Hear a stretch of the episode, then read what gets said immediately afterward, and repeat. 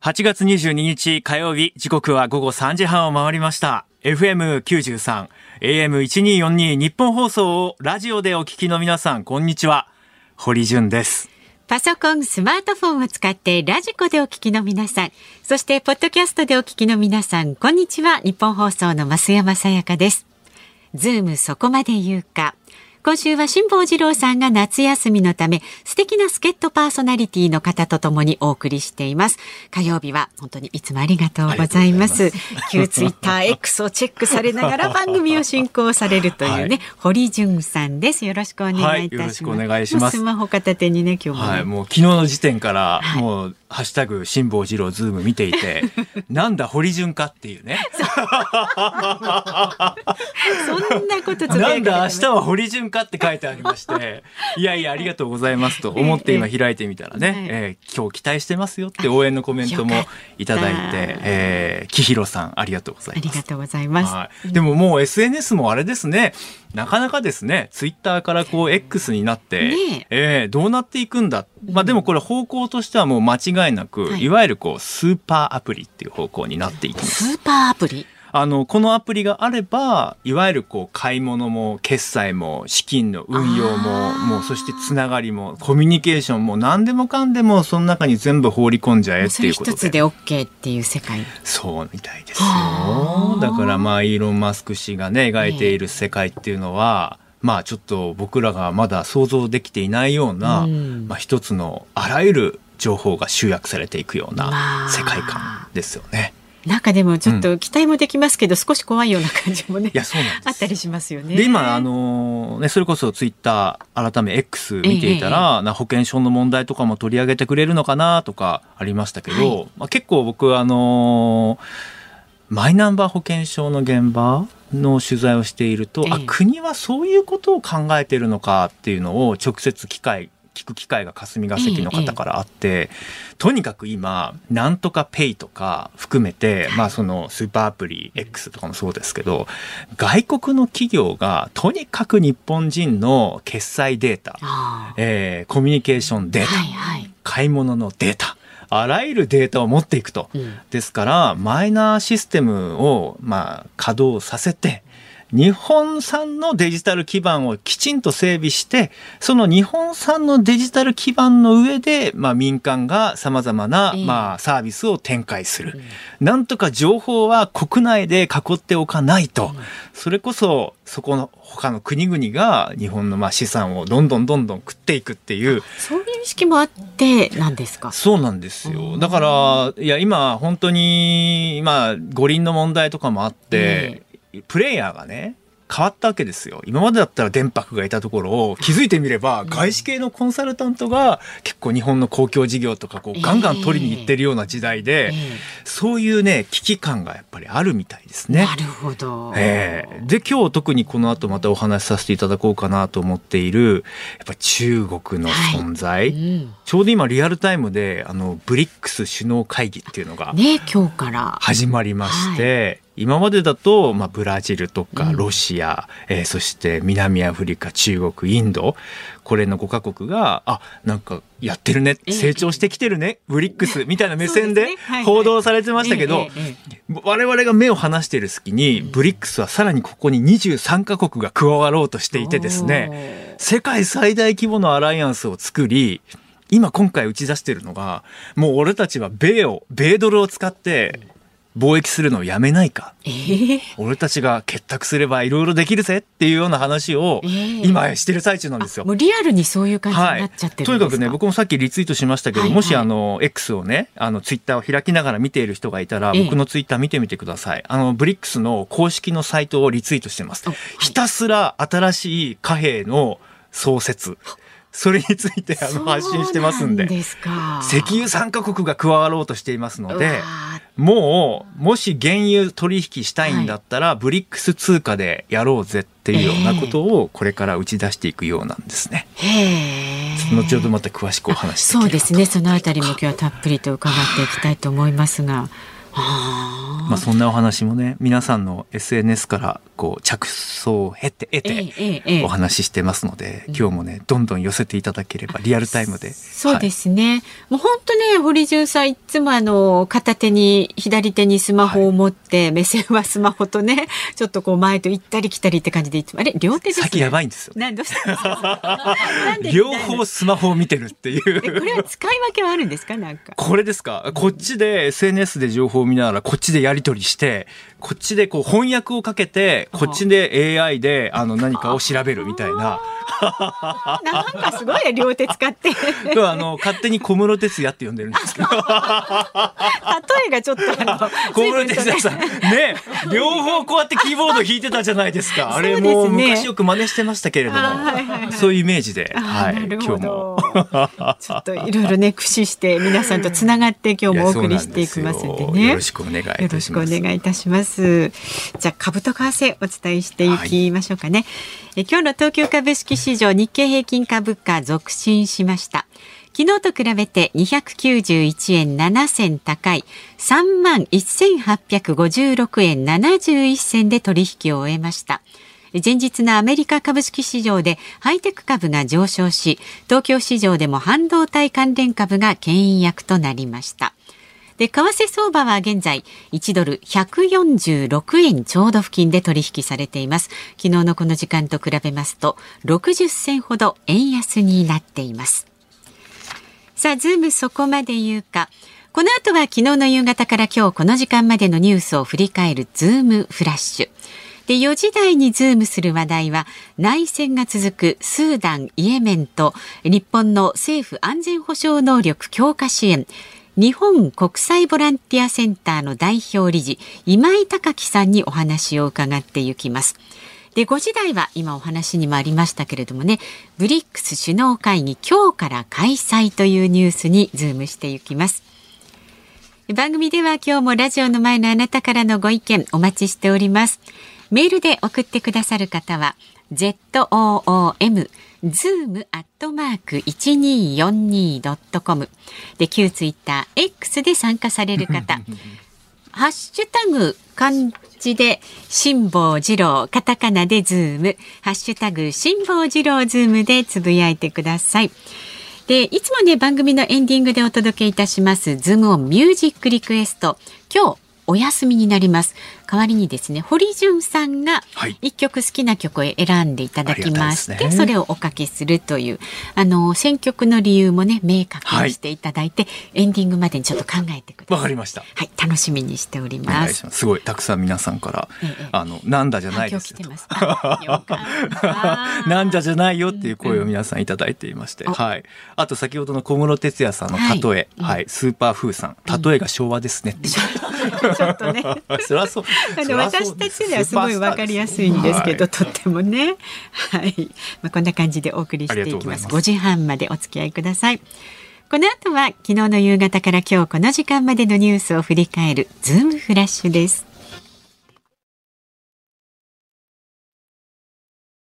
堀潤さんとお送りしていますニッポン放送ズームそこまで言うか。ここからは昨日の夕方から今日この時間までのニュースを振り返るズームフラッシュです。政府は今日東京電力福島第一原発の処理水をめぐる関係閣僚会議を官邸で開き海洋放出に向けた作業をあさって24日に開始する方針を決定しました。アメリカのバイデン大統領は昨日ハワイ・マウイ島を訪れ死者114人に上る山火事の被災地を視察しました。この危機を乗り切るのにどれだけ長くかかろうとも我々はあなたたちと共にいると演説し支援を続けると表明しました。壊滅的被害を受けた観光地ラハイナでは捜索が続いておりハワイ州の知事によりますと行方不明は1050人に上っています。海上保安庁は今日北朝鮮から人工衛星を24日から31日の間に発射するとの通報があったと発表しました。今年5月に失敗した軍事偵察衛星の再発射とみられています。エーザイがアメリカの製薬大手バイオジェンと共同開発したアルツハイマー型認知症治療薬レカネマブが昨日厚生労働省の専門部会で了承されました。認知症の進行を抑える効果が認められた初めての薬となります。中米のグアテマラで20日大統領選挙の決選投票が投開票され故アレバロ元大統領の息子で中道左派の新興政党セミージャ運動のベルナルド・アレバロ元外務次官が当選を確実にしました。グアテマラは台湾と外交関係を持っていますがアレバロ氏は台湾との関係維持を表明する一方貿易拡大に向けて中国に接近する方針を示しています。カンボジアの下院は今日40年近く首相を務めたフン・セン氏の後継として長男フン・マネット氏を選任し世襲による新内閣を承認します。フン・セン氏一族らによる政権の私物化への批判が高まる見込みです。自民党は今日フランス研修中に撮影した写真が投稿先の投稿先の SNS 上で観光旅行のようだと批判された松川るい女性局長が提出した辞表を受理しました。日本大学アメリカンフットボール部の寮で覚醒剤と大麻を所持したとして逮捕された部員が他の部員も大麻に関わっていたと供述していることが今日捜査関係者への取材で分かりました。また大麻を販売目的で所持したとして2度逮捕された東京農業大学ボクシング部の男子部員が合成麻薬 LSD を販売目的で所持したとして再逮捕されました。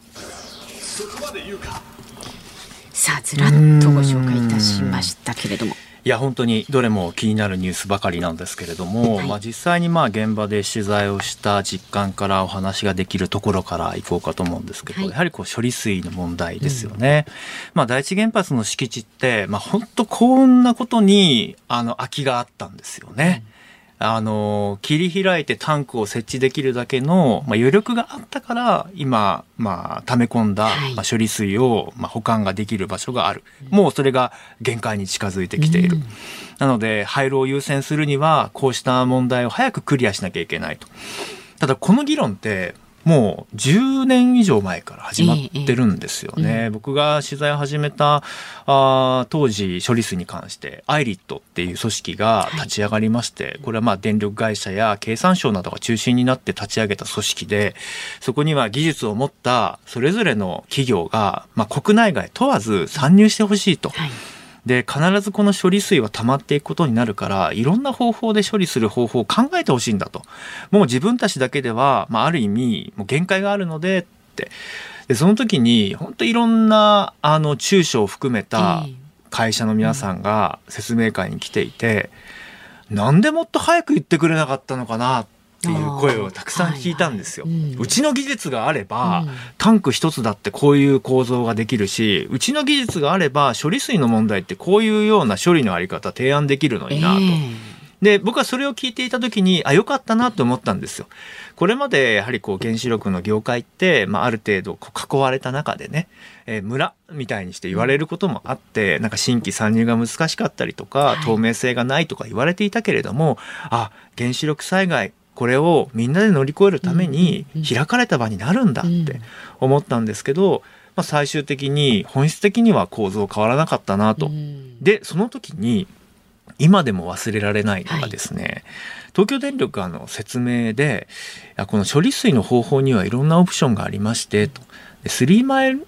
ル原発が事故を起こした後に、やはり同じようにこの処理水をどうするのかっていうのが問題になったんですと。で最終的には、えー、スリーマイルではあの蒸発させましたと。へーって思って聞いていて、やっぱり現場見たくなったんでその後行ったんですね、はい、えー、ペンシルベニアにあるスリーマイルまで。スリーマイル島原発って聞くとなんか島があるから、はいはい、なんか海とかに浮かんでるのかなと思いきや、うん、実は中洲なんですね。あそうはい、川の中洲に、はい、まあ、建設された原発で、えー、まあ、その原発が1970年代後半にやはりメルトダウンしてしまって、はい、でアメリカの原子力災害史上最悪規模の事故を引き起こしたと。は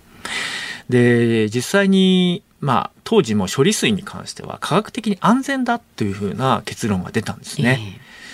しかし川ですからじゃあ川に流すのかという話になり周辺住民からはやはりそこはやめてほしいと。うんえー、飲み水を採取したり生活用水を取水したりするのにかかわらずそこでいくら安全だと言われてもそれは受け入れられないんだという声も上がり最終的に長い時間をかけて、まあ、大気中に放出していくという、まあ、そうした、まあ、術が取られたんですね。で僕が訪ねたのはそこからまあ約、まあ、35年余り経った現場だったわけですけれども、非常に学びが強かったんですよ。はい現場に行くと、スリーマイルアイランドアラートっていうあのグループが、ものすごく細かくモニタリングポストを設置していて、何か3マイルに異変が発生したら、はい、直ちに住民に知らせると。もう常日頃から。はい。で、そしてまあ行政とはもちろん、電力会社とももちろん、協業関係を築いていて、まあいかに速やかにその原発の状況を知らせるのかっていうコミュニケーションをとっていた。はいで、かつ、やっぱり地域の方々、あの、お野菜をね、販売しているお野菜屋さんとかにも行ってお話聞いて、うん、風評被害とか大丈夫だったんですか？って言って、風評被害？ないよと。なんでですか？って聞いたら、日本はそういうのに困ってるんですけれども、って聞いたら、いや、やっぱり情報が共有されるし、何かあったら黙ってたらそれは批判の対象になると。あだから私たちはやっぱりそういう中で共有しているから信頼があって信頼があるから我々ここで何のまあ問題もなく物を売ることもできるし、えー、畑で栽培をしたりとかもできるんだと、えー、もし何かあったらほら見てみろ。俺元気だろって言われて。えー、元気じゃなかったらそれは風評被害。あ確かになんか安全安心ちょっと心配ですね、な元気だろ？って言われて。だから本当に科学的に安全だということと、安心っていうのはいかに地域の方々や当事者の人たちが情報を速やかに共有できるかということだと思うんですね。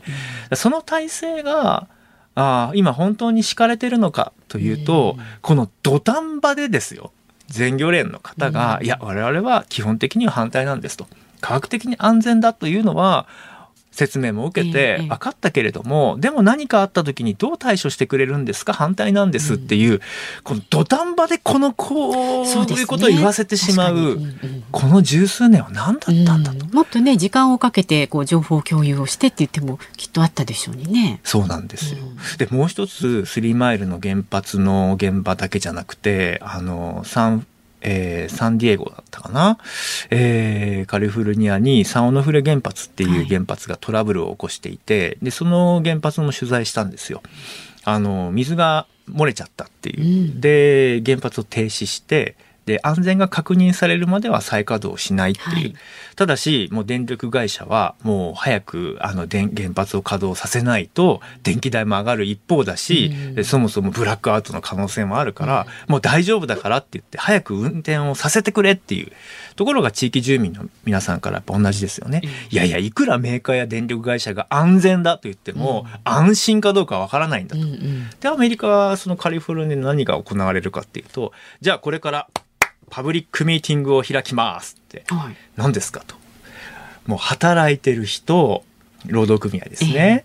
えー、で、住民、うん、で、電力会社の人、で、自治体の人、で、そして、えー、地域の、まあ、活動している NGO とか市民グループ、えー、さらにそこにインターネットを結んで、あの、全く関係ないけど、参加できる人、はい、で学者、うん、日本の原発メーカーが関わってたので日本からも来てましたよ、えー、メーカーが。すごい。その人たちが集まってプレゼンするんですよ、はい私たちの立場から言いたいことはこれですって言ってこれを改善してもらいたいです。じゃあ次って。じゃあ私たち科学者の立場から分析したプレゼンをしますって言って、はいはいなんか半日ぐらいかけてみんなそれぞれの立場からプレゼンをして、うん、でファシリテーターの人が「はい、えー、今日のプレゼンの中で浮かび上がってきた疑問点はこれとこれとこれとこれ」これ決着ついてないから第2回ではそれについての今度は改善点を出し合ってください。また集合しますって。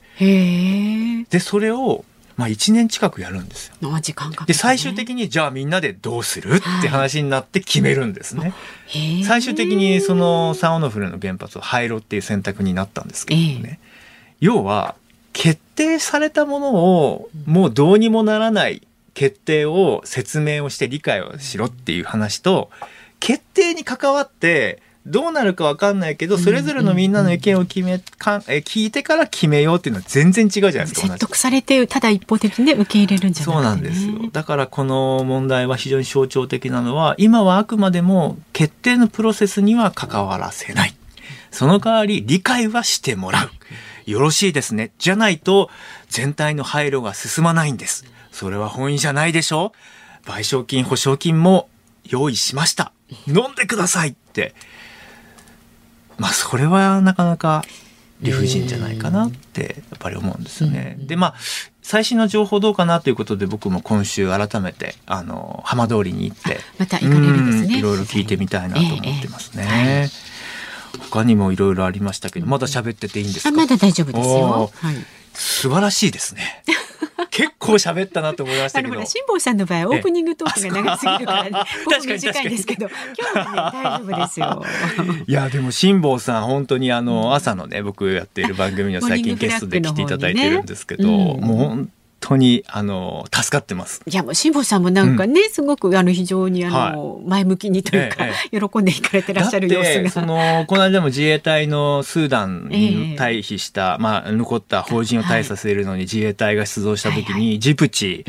に、からまあ自衛隊が救助に向かったって、いや、辛坊さん、このジブチの存在ですけどね、自衛隊の基地の、ああ、行ったことあるよ。って、あ、そうですか。って、やっぱりそういう生の声がね、聞こえるっていうのは、本当ありがたいなと。で、その生の声で言うと、僕はね、やっぱり、この大麻の問題。はい。これも教育のあり方とか情報発信のあり方とかってもう一回ね線引きした方がいいなと思ってるんです。うん。あまりにも丸いあまりにも偏った情報だけが一方的に日本に入ってきていて例えばヨーロッパでは〇〇の国は昔から合法なんだとかアメリカでも最近住民投票の結果カリフォルニアでも嗜好品の大麻が吸えるようになったんだとか、いやタバコに比べるとこうですねとか、まあ、いろんな現象飛び交ってるじゃないですか。ええ僕アメリカに行ってる時にアナハイムっていう街で毎年あのマリファナサミットっていうのが開かれてこれ何のサミットと思うじゃないですか、ええ、日本人的感覚で言うとえ大丈夫なの？なんか危ないみたいなアンダーグラウンドなの。全然違って、もう向こうではちょうどグリーンラッシュと呼ばれていて、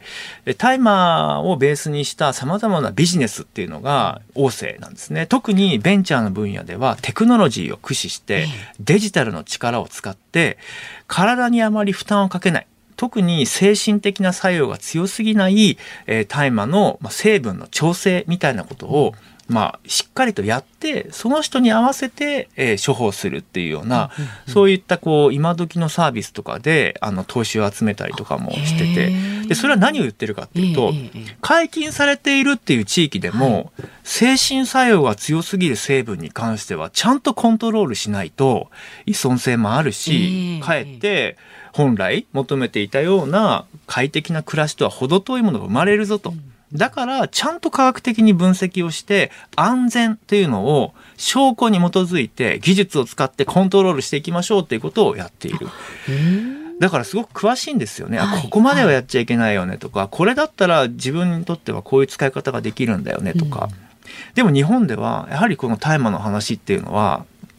あんまり公の場でそんなに簡単にするもんじゃないなぜなら違法だから、うんうん、僕もそう思います、はい、でこれがゲートドラッグといってその後に覚醒剤であったりとか、ね、ハードドラッグにつながっていくことももちろんあるから、はい、ただしかといって何にも知らないで何にも議論しないで、ただ流れてくる印象だけで大丈夫なんじゃないかって思わせる教育のあり方は変えないと、本当に守るべき人を守れない。はい。うんなんか性教育の現場と似てるな。ああ、うん、なるほどね。はいはいはい。性教育ももちろんそのアメリカでも保守的な、あの考え方に基づくと知らせると、まあかえって奔放になるから知らせないんだみたいな。僕はそうじゃないと思うちゃんと分かった上でね、はい、それを自分で理解してね、そうですね。行動を取るっていうことがね。現状では海外で解禁されているからといって、所持しているのがあは日本の国内法が適用されるので皆さんそこはもう勘違いしないようにということです、ね、お時間です、はい、ズームフラッシュでした8月22日火曜日時刻は午後4時3分を回りました。東京有楽町ニッポン放送第三スタジオから堀潤と。増山さやかでお送りしています。さあ辛坊さん夏休みウィークのズームそこまで言うか。今日は堀潤さんとお送りしております、はい、なんかやっぱテンション上がりますよね。ニッポン放送でこうやってね。いやそりゃそうですよ。へえいやそうですよ。そりゃそうです。本当に。光栄なことです。ありがとうございます。さらに上げていただいて、今日は。僕の中での夏休みみたいな感じなんでテンションの上がり具合が。そういう感じでね、はい、あの、来ていただけるの嬉しいですね。はい、そうなんですよ。もう相変わらず SNS もたくさん、雨なんか降ってないって言ってたのに雨降ってきたとかね。いや、すごい降りましたよね。大丈夫でした？そうあの、ざっと降りましたよね。はい怖いですね、ムシムシベタベタするとかね。今日の湿度はすごい、えー、ありがとうございます、それってお高いんでしょうさん読んでますよ、はい、でねそんな中質問がメールでこちらいただいているんですが、はい、札幌市から49歳 TL125 さんなんですが、はい、質問です、はいパソコン1台でできそうなことをスマホ2台でされているのは移動中でもさっとできるという移動性を重視されているんでしょうか、はい、令和のデジタル型聖徳太子と言いたいところですが 確かにあの頃の小室哲哉さんの方がかっこいいですね。お気持ちすごくわかります。まああのースタジオにいる皆さんお気づきだと思いますけどスマホもあるんですけど隣にパソコンも開いています。そうなんですよ、はい、だからまあ都合3台の画面を見て、ね、それがですね最近あの、はい、チャット GPT とか、はいはい、AI が充実してるじゃないですか、えー、基本 AI のアプリで何かをまあ調べたりするんですけど、はい、海外ニュースを得るのにものすごく便利な時代になりまして、えー、僕普段 SNS はテレグラムっていう SNS を使ってるんですね。はいテレグラムって本当に僕らがあんまり見たこともないような現地のローカルメディアの発信がすごい盛んなんですよ。アラビア語とかそれこそウクライナ語とか現地発信なんですね。であんまりマスメディア媒体に載ってこない。でもそれテレグラムは自動翻訳の機能がついていて全部英語に整えてくれるんですよ。でそれを簡単に親指でコピペができる機能がついていてコピペするじゃないですか。それを他のアプリを立ち上げて今度は AI の翻訳アプリにこうぶち込むわけですよ。あもうそうすると簡単に日本語に、はい、ブワッと日本語になるわけですよね。でそれを今度は横でこう読みながら右手の方で検索をかけて、えー、つまりなるほどサウジアラビアでは今まるまるそうかえそんなニュースあったかなとか。ああなる両手使ってね。それいちいち画面を切り替えたりでしなくても2台あれば同時に進行できるからよ。だからまあ今ね世界とつながろうと思えばつながれるけども、うん、やっぱり言語の壁ってこれまでそうですね。すごく高かったんですよね。うんうん、それがこう解消されたので、うん。余計にねやっぱりこういうのをデジタルネイティブのみんなは若い世代は当たり前のように駆使して使っているのを見るともうね多分ね日本のニュースを聞いているだけでは満足できないだろうし日本のメディアの取材の日本発信っていうのはなんか多分もう世界の潮流つかみきれてないんじゃないかなっていう危機感が同じメディアの同業としてやっぱあるんですよね。なんかちょっと置いてかれてる感じ、うん、置いてけぼりな感じがすごいしちゃうけど。そうですよ。そう。でもね、あの、今、TikTok とか、はい、SNS で動画がすごい回っているのが、えー広島県の秋高田市の市長なんですよ。はい、石丸さんっていう市長が、会見を開くんですけど、はい、地元のメディアと毎回バチバチ戦ってるんですよ。市長の会見ですよ。えー、今日発表するのは3つです。えー、1つ目、えー、まる新聞さんの記事ですが、一言で言うと取材不足です。えー、担当の何の記者、書面入ってますね、いますよね。えー、見解あればどうぞとか言って。すごいですね。すごい。でもね、それね、痛快。それぐらいね、やっぱり権力とはね、バチバチ戦いながらメディア側も本当に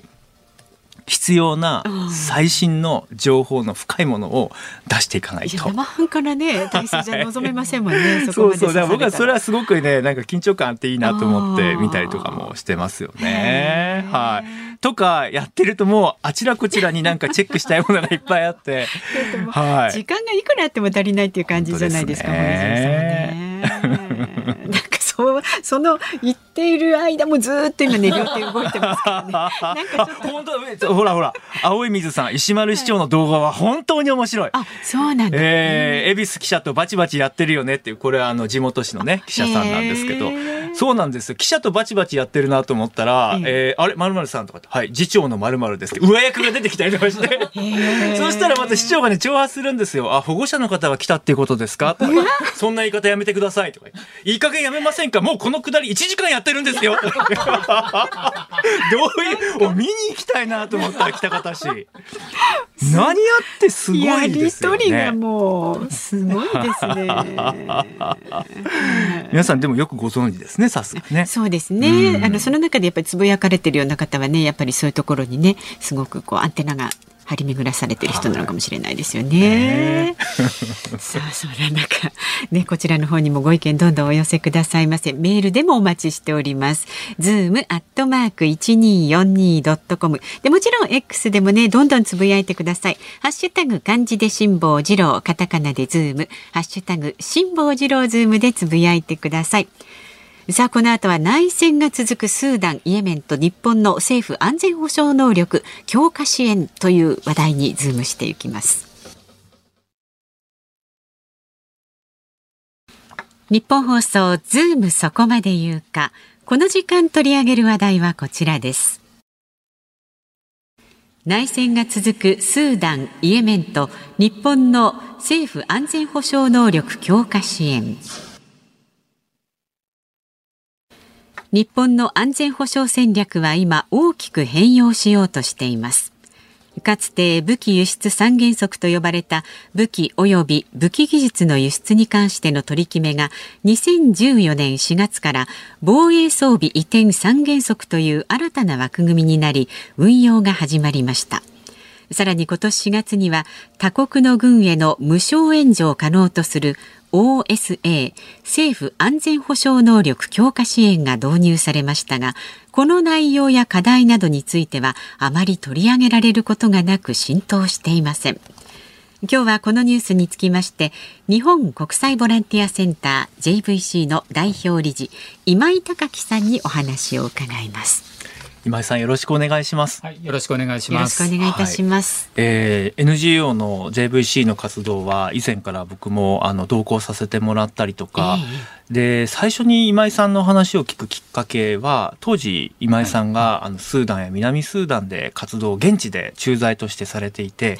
まあ、戦闘が始まって、まあ、そこで、まあ、自衛隊も展開していた地域ですから、えー、その時にその自衛隊がどのような、まあ、その行動を取るのかっていうのが日本国内でも注目されてました。ところが、まあ、政治的な理由からあれは衝突であってその戦闘じゃないんだとかただし非常にこう過酷な熾烈な現状が現場にあって現地からあの電話を結んで今井さんが伝えてくださって、はい。そで、ね。その後国会であの承認として立たれて、もう戦闘とか衝突とか言葉遊びはやめてほしいと。現地の状況をしっかり見てほしいんだっていうのはお話もされていて、でそのスーダンが今今年の4月から軍事衝突が発生して今最新の国連の発表を見ただけでも4000人以上の死者。さらには、えー、国内避難民が340万人。国外へ逃れた難民の方が100万人超。性暴力の被害は50%増加し食料不足は630万人人が飢饉、それ以上に食料不安が広がる、えー、医療の現場も非常に厳しい。支援はなかなか限られている、えー、そうした中 JVC の現地のスタッフの皆さんは支援を諦めないということでなんとか活動を継続しているという状況です、今井さんなかなかね、はい、思いを持って活動してきたスーダンが現状非常に厳しい様子。そうですね。あのいや今堀さんがあのみんなおっしゃってくれたんですけれどもあの、まあ、国連がそのように報告しているように大変厳しいあの私たちハルツームという首都に事務所がありますけれども、そこの地域というのもまさにこう空爆が行われたり、今も戦闘が行われている状態で、もう全く、まあ、ほとんどの一般の住民の方はもちろん逃げていて、私たちもその事務所は全く近づくことといいますか、まあ、ハルツームに行くこともできない、まあ、そういった状況にあって、私たちの、まあ、日本人職員2名はですね、あの、日本に退避して日本に戻って今おりますけど、あ、あの、まあ、一人は、あの、またポートスーダンに行ったんですが、えー、現地の、あの、JBC のスーダン人の方のスタッフも、うんうん、あの、まあ、避難生活を送ってるような、えー、そういった状況にありますね、はい、国連の職員をはじめ人道支援チームもあの殺害の対象になったりしてまあ、明らかな戦争犯罪なども行われているんですね、えーただそうした中でなかなか何をしていいのやらと途方に暮れそうになるんですけれども、それでもこの支援のチームが今お話しされていたように、退避してでもやはり支援を再開するんだということで、その糸口をつかもうとしている。まあ、日本国も実を言うと緊急援助という形で、まあ、岸田政権では、まあ、これまでですね、えー、5月に4億円余り、6月に7億円余りの緊急無償資金協力というのを国連機関を通じてスーダンにということは表明しています。うんただ、まあ、日本国のやはりそのあり方っていうのが、まあ、緊急援助のあり方がこれまで日本の外交だと思ってたんですけど今日のまあお話のテーマでもある OSA、はいはい、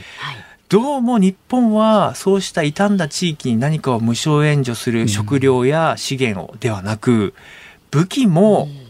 援助できるような国になるんだというのが今大きな変化で、それに関して危機感を抱いていらっしゃる今井さんたちの声というのを今日聞きたいと思ってお招きしました。いわゆる OSA とい。う枠組みですよね。これ何ですよえっと、まあ、ODA というのは皆さん多くの方がご存知かと思いますけれども、まあ、名前は似ていて、まあ、非なるものというふうに、まあ、あの、政府は外務省は言ってるんですが、あの、まあ、OSA オフィシャルセキュリティアシスタンスという、えー、まあ、その略称ですけれども。日本語で言うと政府安全保障能力強化支援というふうについてますね。うん、まあ、ODA というのは、あの、まあ、学校ですとか道路ですとか社会インフラとかいろんな、まあ、そういったものをですね、まあ、あの、支援する、途上国に支援するようなものなんですけども、はい、OSA というのは、まあ、武器、まあ、これ政府はあの武器という言い方をしないで、まあ、先ほど最初に紹介されたその武器輸出、えー、三原則があった頃は武器という呼び方をしていたんですが、2014年に呼び方を巧妙に変えてですね、武器ではなくて防衛装備品というような呼び方にして、これも、この変化に気づいていらっしゃる方、どれぐらいいるかなって思うんですよ。昔確かに教科書でも武器輸出三原則って習いましたけど、はいはい、今もう武器輸出三原則って言わなくなったんです。ですねはい、この防衛装備品、まあ、武器をですね、あの、他の国に、まあ、途上国ということですけれども、それに、えー、直接支援ができるような制度が、まあ、この OSA なんですね。今までもあの自衛隊の、まあ、中古の機材というんですか、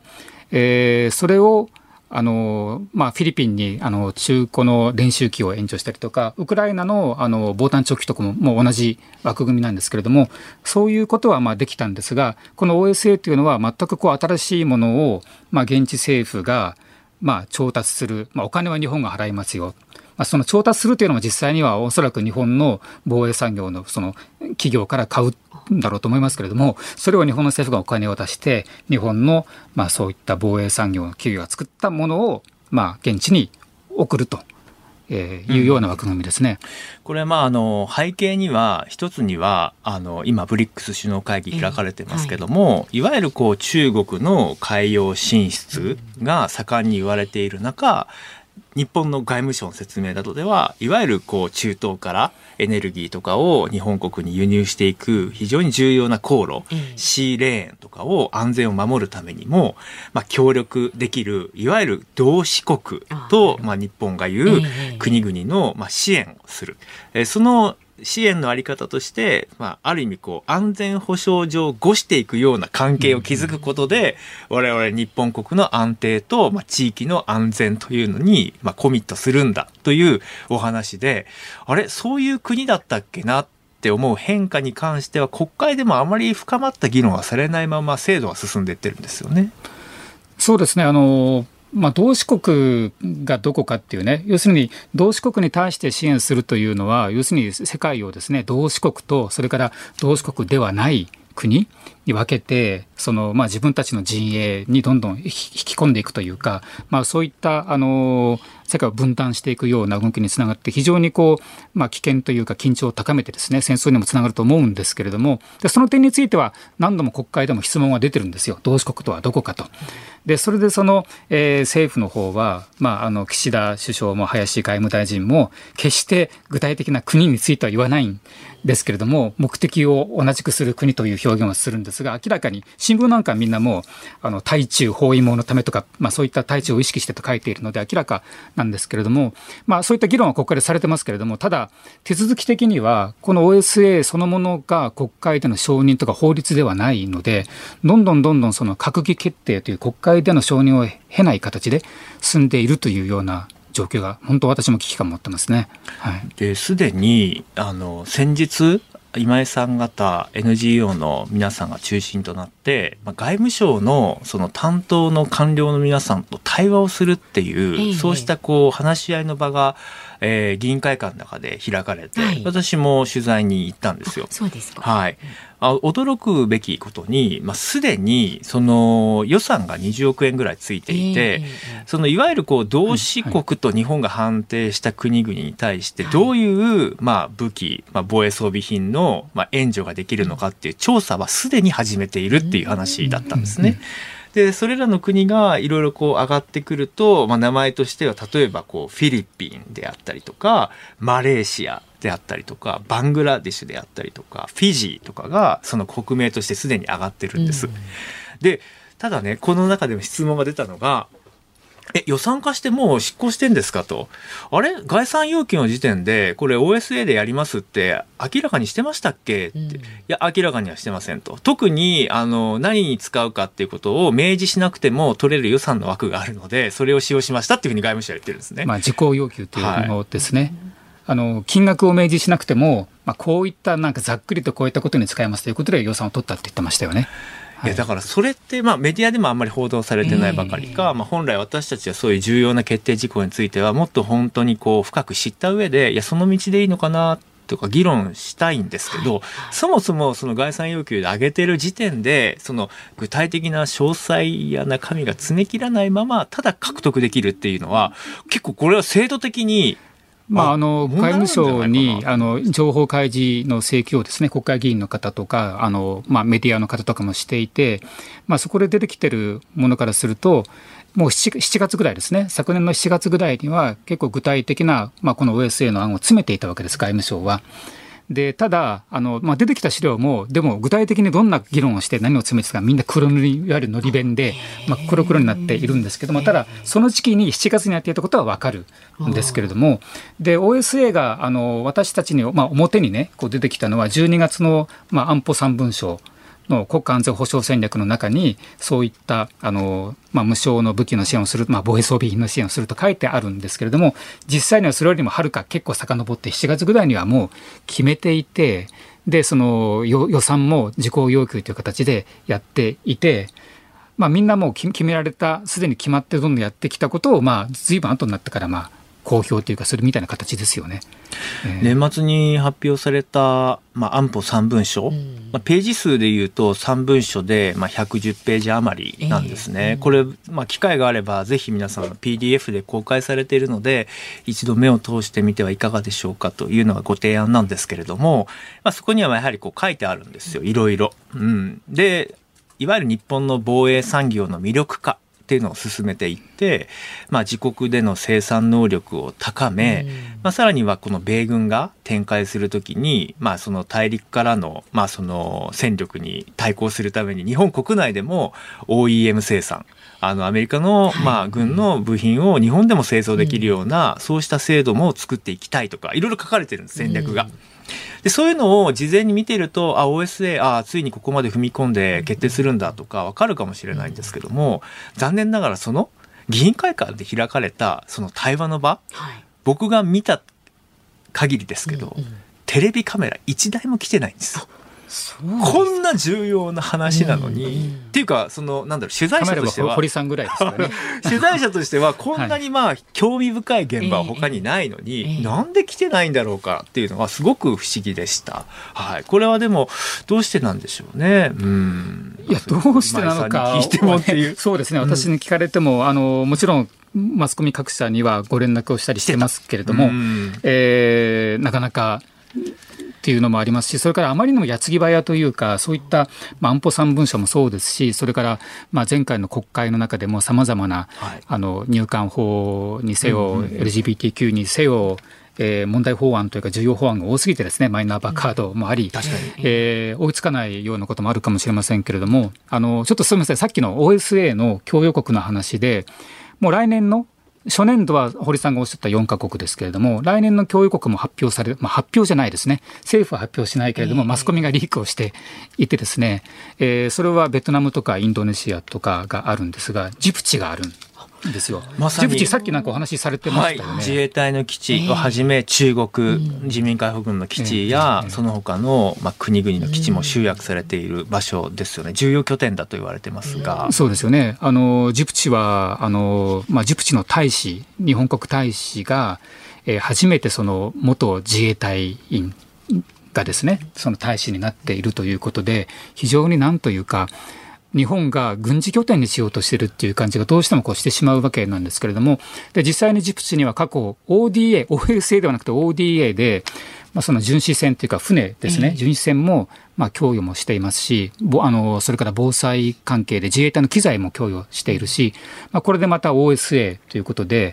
えー、支援する中身はまだ分かりませんけれども支援して非常にこうジプチを拠点化してあの日本がですね、えーまあ、軍事的な影響力を強めていくっていうことがなんかすごくはっきり出てるなと思いますよね。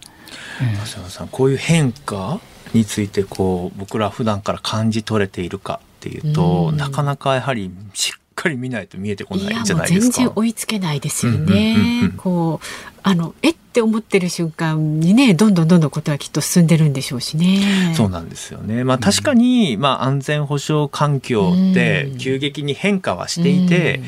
もうこの間も自衛隊の元幹部の方々とお話をしていると、まあ、これから想定しなきゃいけないのはアメリカ軍の軍事力をしのぐ軍事力を持った中国が、まあ、世界の安定や秩序を担っていくという時に、我々のアライアンスっていうのはどういうありようがあるんだろうかとか、そういうことは現実的に考えなきゃいけない。海軍力を強化しているしとか、あ、いつの間にとか思うんですけど、確かにまあ周辺環境は変わっていってるんですよ。でもその時にですよ、今日やっぱり今井さんにお伺いしたいのは、この道でいいのかっていうのは確認したいんですよ。もう、安全保障のジレンマのど真ん中にいて、こっちが持つならあっちは持つ、あっちが持つならさらにこっちが持つっていう環境の中に今いて、でも、アフリカや中東やそれらの国々で支援に携わってきた今井さんたちから見たら、きっとアメリカでもない、ヨーロッパでもない、中国でもない、日本の在り方っていうものが、やはりこれまで築き上げてきた信頼というのは、それはずっと築き上げてきた平和国家としての日本の信頼っていうのは、これは現現地に現地に行くとアフリカとか、まあ、特に中東に行くとすごく肌身で感じるんですよ。日本に対しては皆さんすごく信頼していてそれはそのまあアメリカを中心とする、まあ、そういった国は今まで介入をねしてきたりとか、まあ、軍事的なこともやってきたけれども日本はそうではないそうではないといっても後方支援とかしてたんですが、まあ、でもねそこまでやっていなくて日本はまあ信頼できると。だからまあ、私たちのようなその人道支援とかをやる団体に対しても、あなたたち日本から来た人は信頼できると。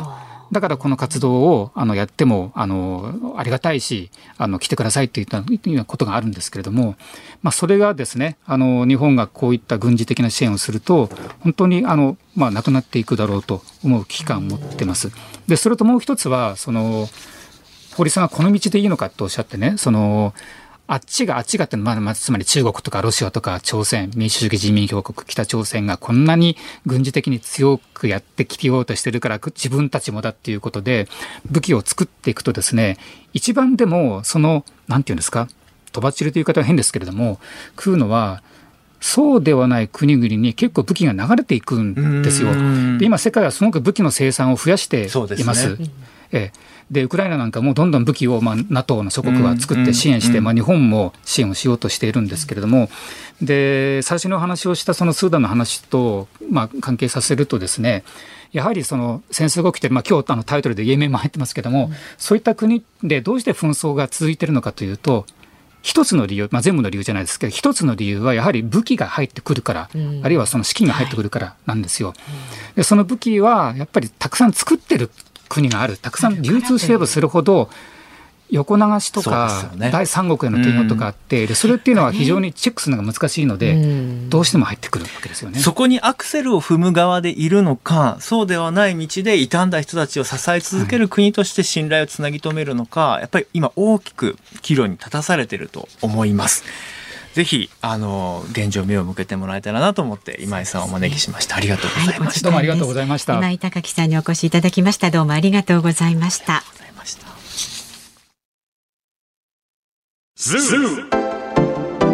ニッポン放送辛坊治郎ズームそこまで言うかをポッドキャスト YouTube でお聞きのあなた増山さやかです飯田浩二ですお聞きの内容は配信用に編集したものです辛坊治郎ズームそこまで言うかは月曜日から木曜日午後3時半から生放送でお送りしています。ラジオの FM93 AM1242 に加えてラジコでもお聞きいただけますよ。ラジオラジコでは配信版では聞けない。あんなことやこんなことがいっ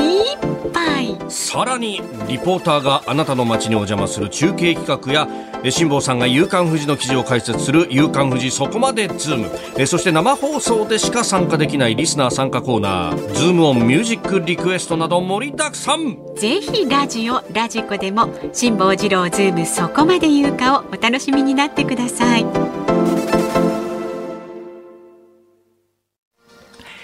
8月22日火曜日時刻は午後5時を回りました。こんにちは堀潤です。こんにちはニッポン放送の増山さやかです。辛坊さん夏休みウィークのズームそこまで言うか。今日は堀潤さんと一緒にお送りをしております、はい、ありがとうございます。ねあの旧ツイッター X で やり取りしながらの放送ですけれども。はい。ハッシュタグをねつけてつぶやくと、うん、そうかすぐにリプライが来るのかと書いてあったんですけど、はい、ハッシュタグがついてないのも見てるんですよ、僕は。すごい、ね、もはやおっかないですね、そんなのはね。なんでですかっていう、申し訳ないです。はい、いや、でも、喋りながら、その両手にね、持ってこうっていうのって、なんか、どっちかに気を取られちゃったりしそうなもんですけどね。いや、なんかやっぱり、さっきの、うん、うん決定のプロセスに参加するべきだって言ってるじゃないですか。ええ、でもメディアこそいつも決まったことを一方的に聞けみたいな。はいはい。で、反論があるのは全部クレームみたいに遮断してきたのが僕は嫌だなと思ってたんで、だからまあさっきいろんなね、やっぱりこうお話ししてても、この左翼がとかですね、いっぱい来るわけですよ。まあいろんなご意見はね、でもそれも含めてみんなでこう場を開いて、いやそうじゃないんじゃないの？いやでもそうなんじゃないの？っていうところが、まあ我々民主主義国家の自由主義諸国のやっぱり一番の命なので、やっぱりこうやってみんなで一緒にワイワイやるメディアっていうのはやっぱり、いいですよね、うん、リアルタイムでね、うん、こうあれやこれや言うせっかくできるようになったわけですからね、はい、はい。はい、どんだけエゴサしてんねんっていうね。これが一人っ子パワーですよ。一人っ子パワーね。なるほどなるほどですね。勝手に傷つくみたいなね、えー、見なきゃいいのにって言われる まあでもね見ないでいられないんですよねそうですね。はい。でねメールでもこちらご紹介いたしますが神奈川県横浜市の51歳の正文さんですね。ありがとうございます。で今年6月恵比寿で行われていたスーダンについての写真展を鑑賞させていただきました。ありがとうございました、ね、でこのスーダンについての写真展で堀さんにお声をかけさせていただいたものです。で、その時、本当によく来ていただいてありがとうございましたと堀さんに言っていただきました。こちらこそその際は本当にありがとうございました。こちらこそありがとうございます。で、スーダン国内は青空の日が多いですよ。この写真展をご覧になられている方々が日本国内で青空を見られた時はスーダンのことを思い出していただければ大変嬉しいと堀さんが当日お話しされていましたと。ありがたいですね。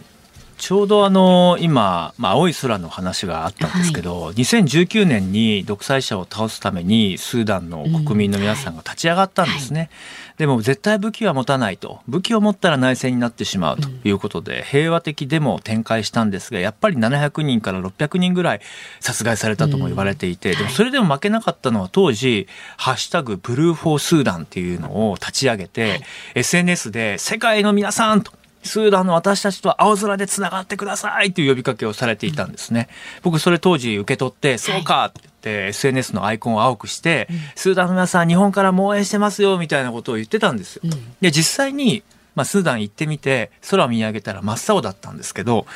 写真撮ってて子供たちの様子を見ていると子供たちの目が青いんですよ。えあれブルーの瞳だったかなと思って覗き込むと、瞳の中に空が映ってるんですよ。空の色だそうだったんです。それであ本当にこの子たちには青空が宿ってるんだなと思って、うん、当時、まあ、革命後だったんで非常にこう希望に満ちた現場の取材だったんですけれども残念ながら、今内戦の中にあってその子どもたちが苦境にあえいでいるばかりか、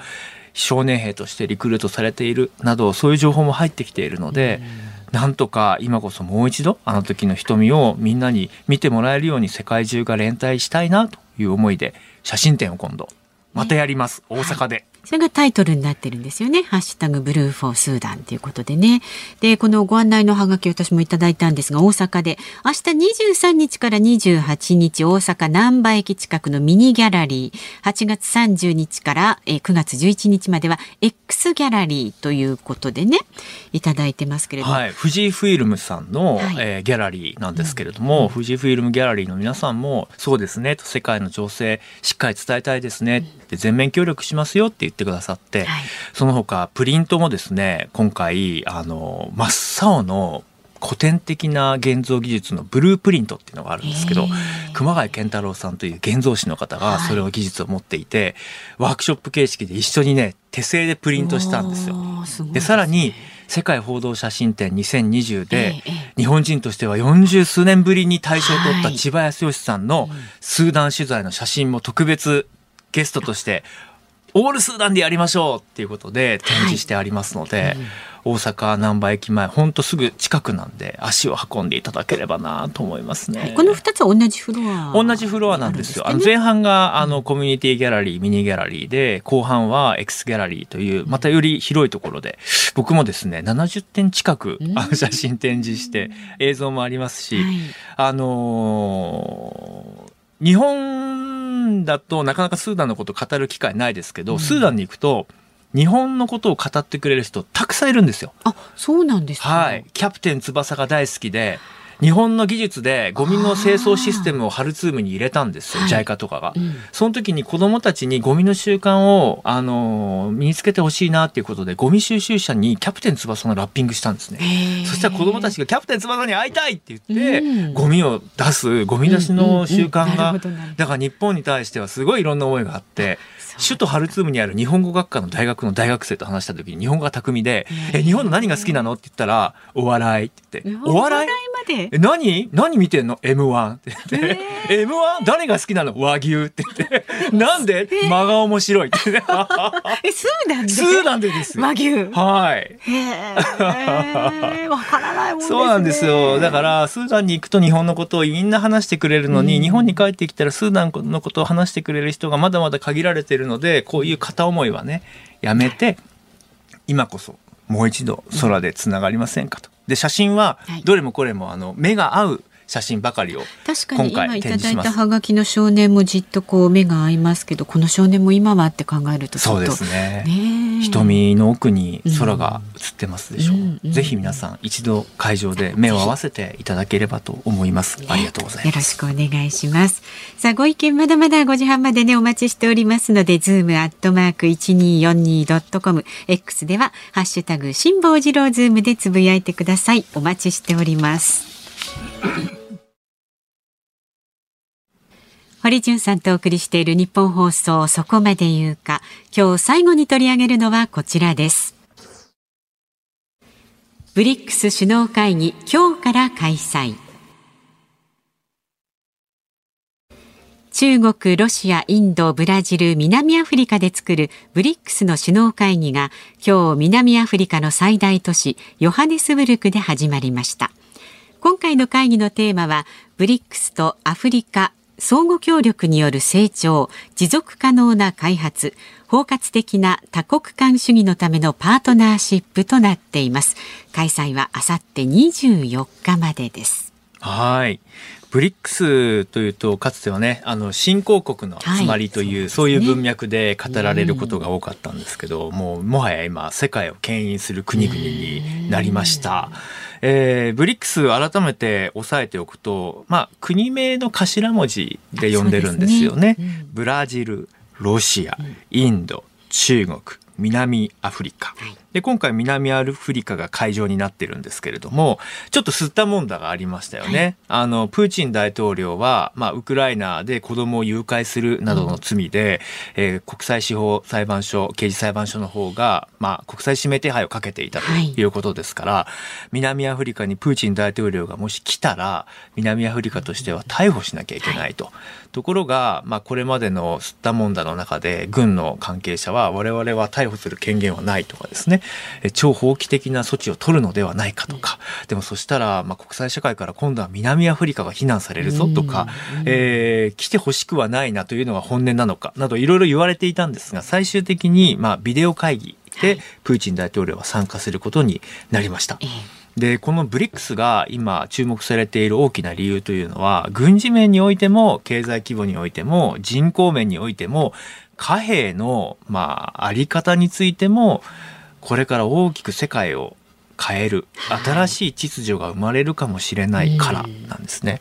すでに現在のブリックスだけであの世界の総面積の約26%。えー、総人口のうち約42%。え、この5カ国だけで、はい、インド、中国入ってます、ね、あ、そうか、それ入っちゃってますもんね。はい。えー、GDP2021 年の合計でいうと世界の25%で占めるということなんです。で、今回のブリックスのさらなる注目は、ここに入りたいという国が20カ国以上エントリーされていまして、これは中国の呼びかけで2019年にブリックスはもうこの5カ国の枠組みだけではなくて拡大したらどうだということが提案がありまして、はい、あじゃあうちも入りたいですと手を挙げた国が多かったんですね。まあ、今回のブリックスにオブザーバー的な形で参加をしたいという国々はもうすでに40以上ありましてすごいアライアンスになろうとしているんですね。その中でも注目を集めているのが産油国なんですよ。はい、ブリックスにサウジアラビアとかアラブ首長国連邦とか、その他、バーレーン、エジプト、アルジェリアなどが、えー、ブリックスに加盟する可能性が出てきたということで、このアラブ 5, 5カ国だけで世界の原油市場の6割を占めるものなんですね。で、もしこれらの全てがあの加盟すると、供給量で言うと90%を掌握できるということで、これ何が起きるかというとこれらの国々基本的な通貨はドルじゃないんですよね。アラブの国ですからね、はい、ドルじゃないですよ、ね、えー、ですからドル以外でエネルギーを決済するっていう市場が出来上がるということなんです。そうすると今は世界の基軸通貨は米ドルですから、はい、まあそうなってきた時に主導権を握る中国人民元であったりとか、もしくはブリックスの方で提案されているのは、私たちの共通通貨を作ろうというような提案も出てきたりとかもしているんですね。えー、今の、まあ、世界の、まあ、マネー資本主義を根幹から変えていくような新しい秩序が今回のブリックス首脳会議を経て生まれる可能性が出てきたということが、まあ、ニュースとしては大きなポイントなんですよね。日本はどうするということです。あ日本はまあやはりまあ米ドルと、まあ、日本円ってそれぞれの、まあ、世界の基軸通貨の一つですけれども、うん、これまでのような形で世界の信用を得るのかどうかというのはちょっと分かんないですね。はいいつまでもアメリカ中心に回っているとは限らないっていう。限らないですね。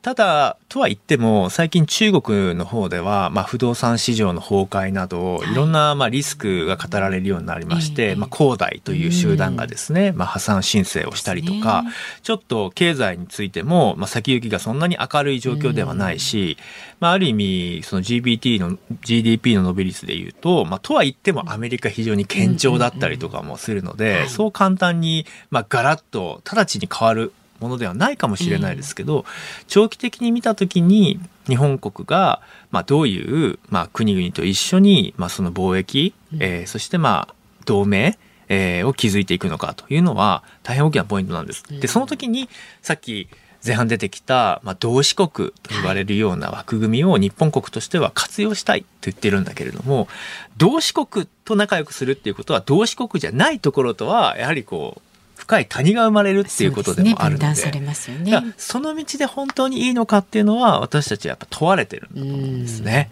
うん。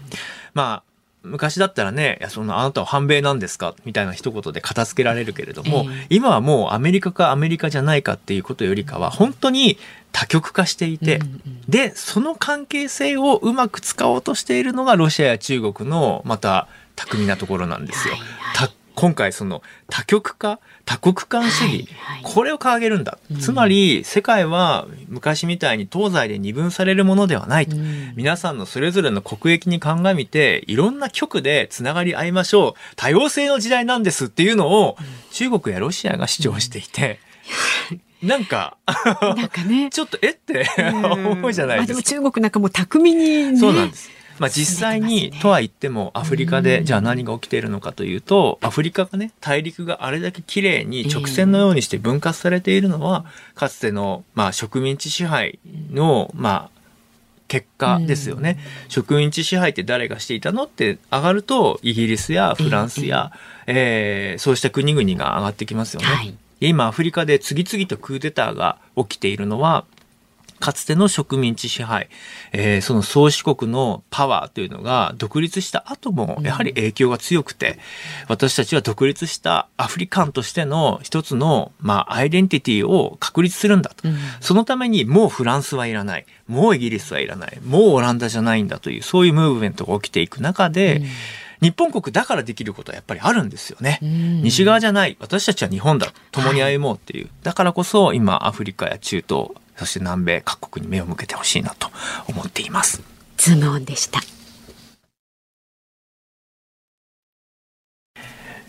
お送りしているのは坂本龍一さん、ビューティーからチンサグの花です。坂本龍一さんもこういう曲作られてるんですね、はい、そうなんですね坂本龍一さんのソロアルバムで、僕が小学生ぐらいの時にあの自分であの選んで買ったアルバムがこの「ビューティーというで2000年代に入ってあのデジタルリマスターで少しあの綺麗にしてまた再リリースされてるんですけれども、はい世界の民族音楽を、うん、あのいろいろ坂本龍一さんがアーティストの皆さんと一緒にコラボレーションしているという作品で。まあ、それで僕もいろんなこう国々のまあ文化に触れる、まあ、入り口をまあ見せていただいたという作品だったんですよね。うんうん、ねなんか沖縄民謡までってちょっと驚きましたけど。そうなんですよ。でも沖縄のその歌を皆さん歌ってらっしゃるこのチームも実を言うと全く全然違う国の音階を見た時にあこれ私たちと一緒な共通するところあるよねっていう、そういうエピソードもあったりとか、まあやっぱりね国とかまあその政治とかはい、うん、経済とかっていうのはどうしてもどこかで反目し合って衝突するところもあると思いますけれどもこうやって本来つながれるという可能性をね坂本龍一さん残してくれたなと思って。はいさあ、堀潤さんとお送りしてきましたが、そろそろでお別れの時間近くなってまいりました。えー、この後はですね、日本放送シャープナイトをお送りします。東京ドームから巨人対ヤクルト戦、解説真中光さん、実況は清水久志アナウンサーです。で、明日の助っ人パーソナリティは小倉智明さんです。ゲストは明治大学教授の雲野元さんです。さあ、あと10秒ほどとなりました。堀潤さん、今日どうもありがとうございました。たくさんのコメントもいただきました。またよろしくお願いします。お願いいたします。